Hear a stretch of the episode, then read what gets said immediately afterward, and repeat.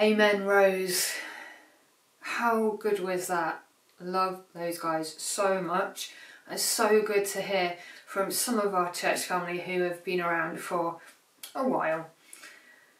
And I think it's so important that we look back together to hear about what God has done and said in the past.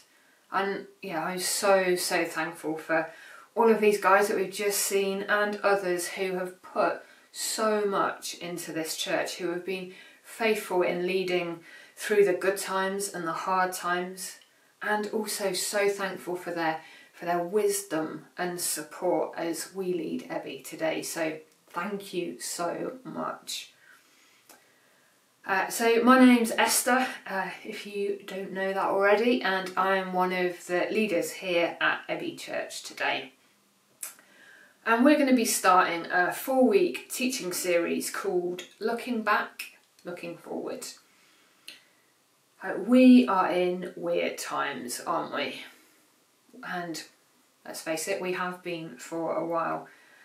And things seem to be slowly changing, but that doesn't mean that that change is easy or that life is any less weird for each of us, our experiences of life in a global pandemic over the last 18 months are going to be very, very different. How we feel right now in this moment, also very different.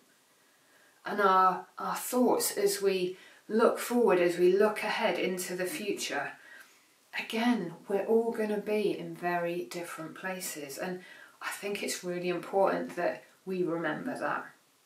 Like we are going to need a whole load of love, grace, and compassion to work this all out together as church and, yeah, in the bigger picture too. And good job, we've got Jesus, as always, genuinely, genuinely grateful for that, for Him. So, our theme for this week is remember. And Eileen explained awesomely where the name of our church, Ebenezer, comes from and why it's important. She quoted from the Bible 1 Samuel 7, verse 12. This is what it says Then Samuel took a stone and set it up between Mizpah and Shen. He named it Ebenezer, saying, Thus far the Lord has helped us. And we're going to have a think on this verse and the verses around it but before we do that, we're just going to have a look at two other bits from the Bible. So, in the Bible, the names of places, their meaning, who they point to, and what they mark are really important. And Samuel isn't the first person to use some stones to build something that helps remember who God is and what He's done. There's a guy in the Bible called Jacob he had a twin called Esau, and their relationship was a little bit tricky, to put it mildly. And this is from Genesis, the first book in the Bible, chapter 35. Then God said to Jacob, Go up to Bethel and settle there, and build an altar there to God, who appeared to you when you were fleeing from your brother Esau. Jacob said, I will build an altar to God who answered me in the day of my distress and who has been with me wherever I have gone. Jacob set up a stone pillar at that place where God had talked with him. Now, I think this is pretty cool. Like, Jacob recognizes God has been with him, that God spoke to him personally in a really hard life situation. And he also recognizes that God with us that that is a constant truth, no matter what is going on. He says, God has been with me wherever I have gone. So Jacob gets some stones and he makes something tangible as a permanent reminder of that truth. Then we've got Joshua. His job was to lead the Israelites into the home God had promised them. Sounds simple, it wasn't, um, but you can read that story in the book of Exodus and onwards in the Bible. But to cut a very long story short, the Israelites crossed a river into the promised land, and Joshua told them to pick up twelve stones from the middle of the miracu- miraculously, temporarily dry riverbed. And Joshua chapter 4, verses 20 to 24 say, And Joshua set up at Gilgal the twelve stones they had taken out of the Jordan. He said to the Israelites, In the future, when your descendants ask their parents, What do these stones mean? Tell them, Israel crossed the Jordan on dry ground. For the Lord your God dried up the Jordan before you until you had crossed over. The Lord your God did to the Jordan what he had done to the Red Sea when he dried it up before us until we had crossed over. He did this so that all the peoples of the earth might know that the hand of the Lord is powerful, and so that you might always fear the Lord your God. Joshua uses these stones as a reminder for those who are there in that moment. But the stones are also there to point future generations to God and His awesomeness, to remind them what God did in that specific place and in their shared history. And I think this is so important, isn't it? We need to be telling our God stories to each other across the generations. A bit like we did in our little video earlier, to remember our shared history and God in amongst that. And maybe you've got some stone equivalents in your own lives. Maybe there are moments, places, objects, tattoos, things that point you to God remind you of his awesomeness, that spur you on, keep you going, move you forward. And yeah, do like have a think about that and maybe share those things, what they are, with someone you know, someone you trust, your small group, um, or send me a message. Like, I'd love to hear that stuff. So let's have a read now of 1 Samuel chapter 7, verses 2 to 17. Uh, it's quite long, um, so if you've got a Bible, that might be helpful as we look back at different bits later on. But um, no worries if you haven't, um, the words are going to be on your screen now too. The ark remained at Kiriath Jearim a long time, 20 years in all. Then all the people of Israel turned back to the Lord. So Samuel said to all the Israelites, If you are returning to the Lord with all your hearts, then rid yourselves of the foreign gods and the Ashtoreths, and commit, commit yourselves to the Lord, and serve him only, and he will deliver you out of the hands of the Philistines. So the Israelites put away their Baals and Ashtoreths and served the Lord only. Then Samuel said, Assemble all Israel at Mizpah, and I will intercede with the Lord for you. When they had assembled at Mizpah, they drew water and poured it out before the Lord. On that day they fasted, and there they confessed, We have sinned against the Lord. Now Samuel was serving as leader of Israel at Mizpah. When the Philistines heard that Israel had assembled at Mizpah, the rulers of the Philistines came up to attack them. When the Israelites heard of it, they were afraid because of the Philistines. They said to Samuel, do not stop crying out to the Lord our God for us, that he may rescue us from the hand of the Philistines. Then Samuel took a suckling lamb and sacrificed it as a whole burnt offering to the Lord. He cried out to the Lord on Israel, Israel's behalf, and the Lord answered him.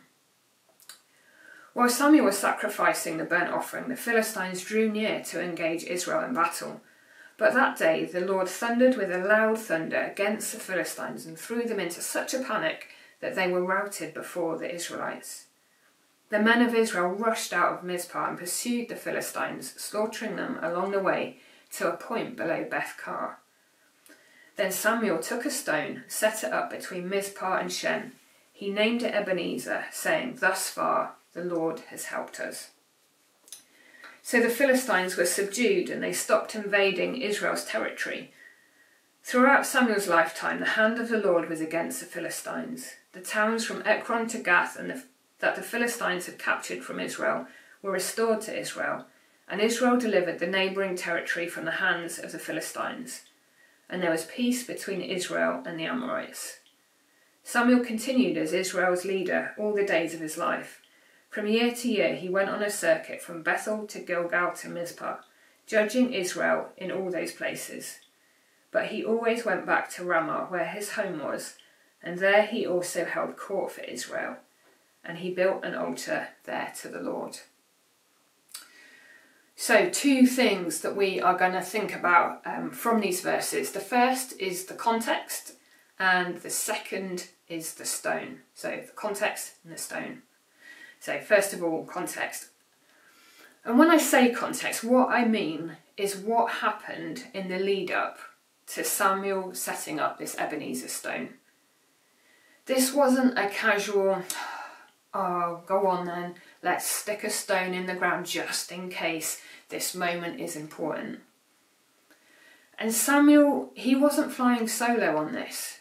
The whole of the people of Israel were involved. This was a weighty, community involving act. And I think there's a load of good stuff we can learn in it. So, first of all, the Israelites realised they'd messed up. They'd got distracted, chosen to live life their own way, and forgotten God. The second half of verse 2 says, Then all the people of Israel turned back to the Lord. And sometimes it's easy to read stories in the Bible, especially ones like this, and roll our eyes, shake our heads because we can't believe the Israelites have screwed up again. That they've forgotten God again. I mean, you know, like, what more does God have to do for them? But let's be honest, how often do we find ourselves in this situation? Like, we mess up we eventually realise we've forgotten God and yeah, just somewhat hesitantly maybe we turn back towards Him. And this isn't just an individual thing, as we see in these verses. We can do this as a church family, as people together. We, we make mistakes, we get caught up in ourselves in the busyness and the stuff of church, and we forget God. The worst thing I think we can do is pretend that this isn't the case. Like we can't do the returning, the returning to God, if we don't recognise or are not honest enough to admit that we've gone off track. And I like that the people of Israel keep turning back. Sometimes it takes a while, uh, sometimes they take a really roundabout route, but eventually like they know their God. They know who He has been in the past, who He is now, and who He always will be. So they turn back again and again. I like that. In our uh, next in our verses, there's intercession, fasting, and confession. Um, you can read that in verses five and six. Samuel intercedes he prays on behalf of the people. And while Samuel is doing that, the people fast. They pour out water before the Lord as an act of confession, owning the bad stuff they've done. And I love how everyone is a part of this. Samuel was God's anointed prophet. It was his job to speak to God, to hear from God on behalf of the people. So, in this case here, that's what he did. But the community of Israel, they they didn't leave Samuel to it. They didn't put their feet up and wait until he'd done all the interceding, he'd done all the praying, done all the hard work for them.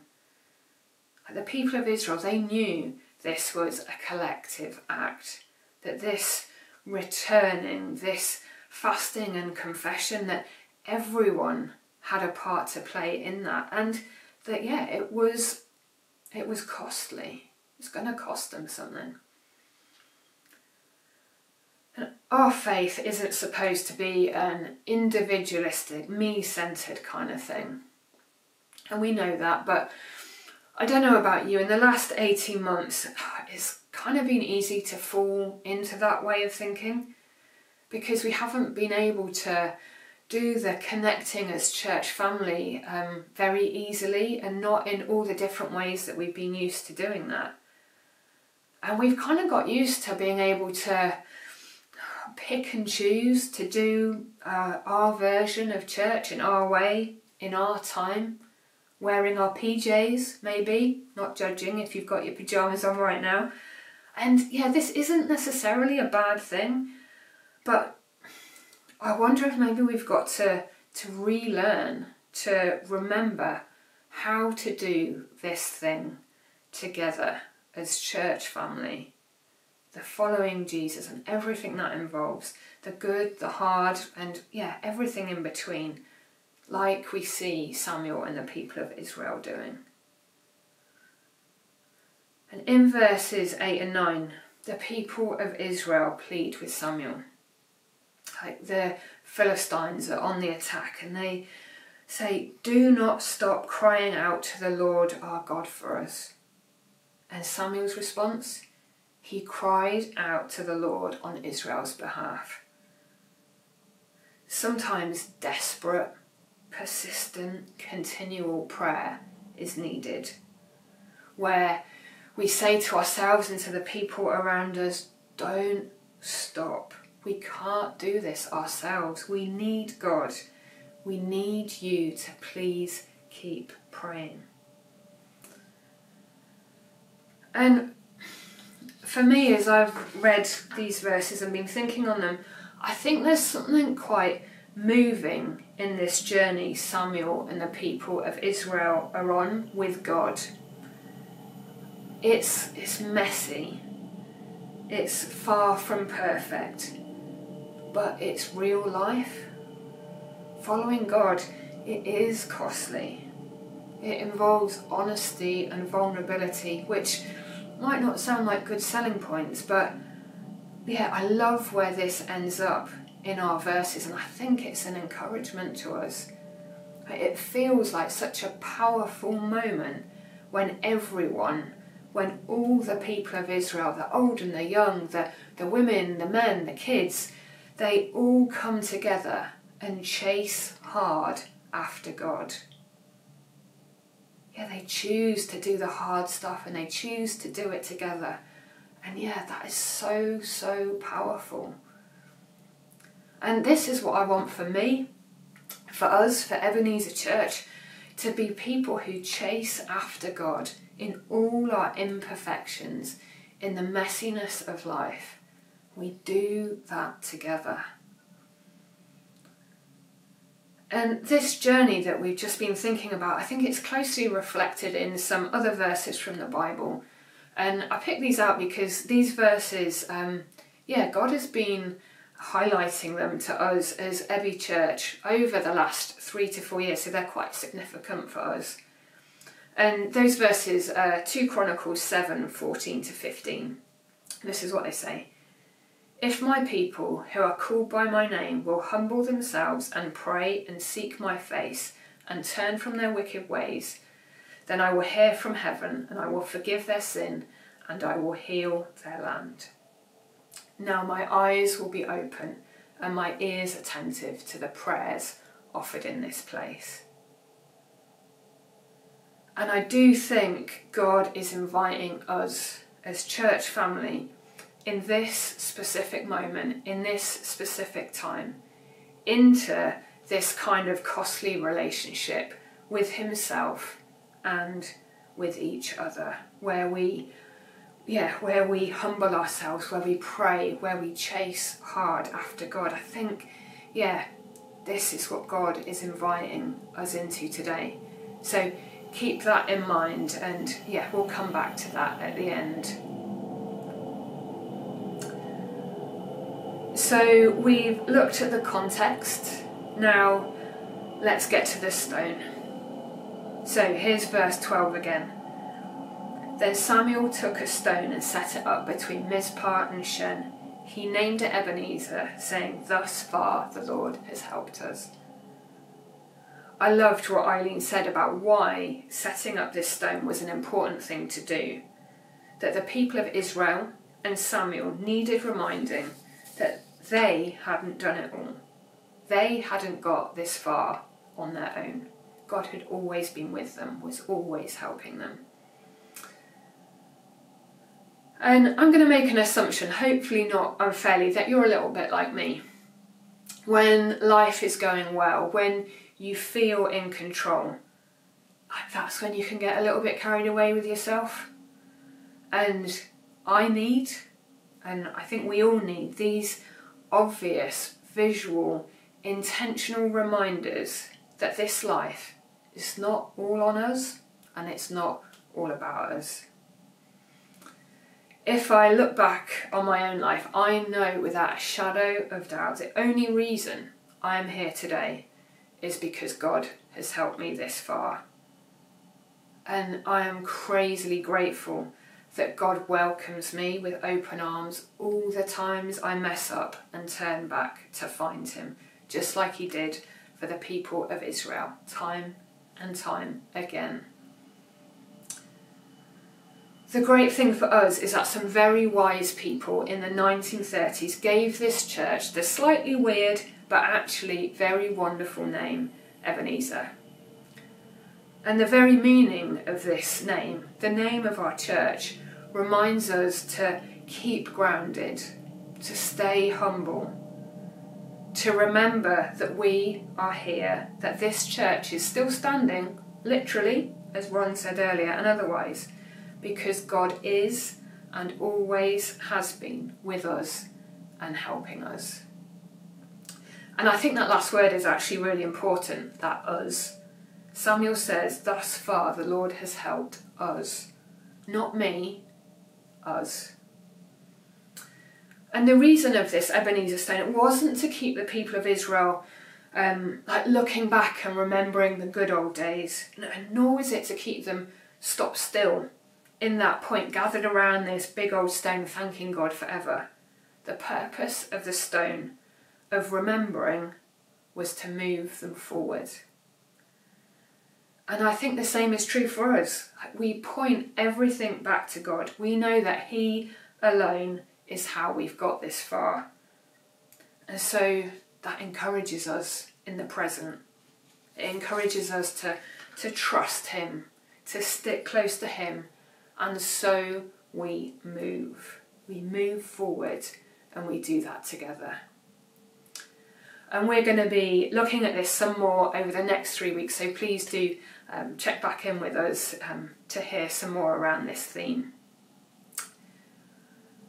But for now, um, I want to suggest a few ways that we can respond in this and just encourage you to keep in mind um, the context like what happened in um, the lead up to laying the stone, the, the collective confession and prayer.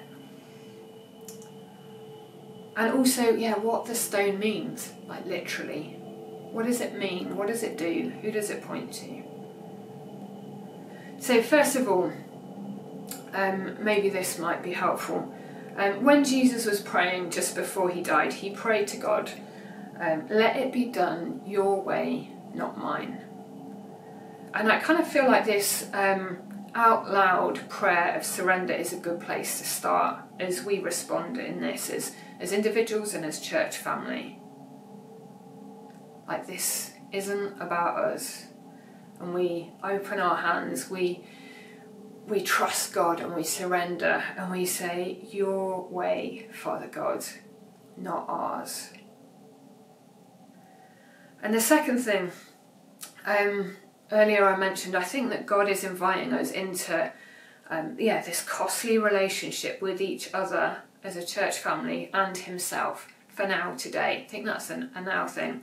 So, what what are you? What what are we saying to that? Like, what is our response? Like, are we in? It's not going to be easy. It's not just a yeah, sure, go on then. Like, it's costly. But yeah, are we in to that invitation? Do we say yes? And the third thing, a little bit of a practical thing that you might like to get involved with. Um, and I had this idea say that we make our own Ebenezer 2021. And what I'm inviting you to do is to get a stone, doesn't matter where it's from, how big it is, grab a sharpie and write your name on it. Here's one I made earlier, quite proud of that. Um, if you don't have access to stones or sharpies, swing by Ebbie and we'll hook you up. But yeah, so grab a stone, write your name on it. Maybe you want to do one as an individual, as a family. I mean, you can get more creative if you want than I have. Um, but yeah, if you do that and then drop it off at our church building on Filton Avenue sometime over the next three weeks, um, yeah, we're going to put these together and make some kind of Ebenezer. And in my head, this, I think this could be quite powerful. Um, it's our way of standing together as all the different people and parts of our church family and saying, This far, God has helped us. In the hard stuff of the past and the present, in amongst a global pandemic, in our differences, in the times when we're flying, God has got us to this point. And so we write our name on a stone to acknowledge that. We trust that He is going to take us further and we'll move forward with Him, all of us together. So, yeah, get involved in that. Um, I'm going to pray and hand over to Rachel and Stu. Um, so yeah, let's just be open, open to God right now.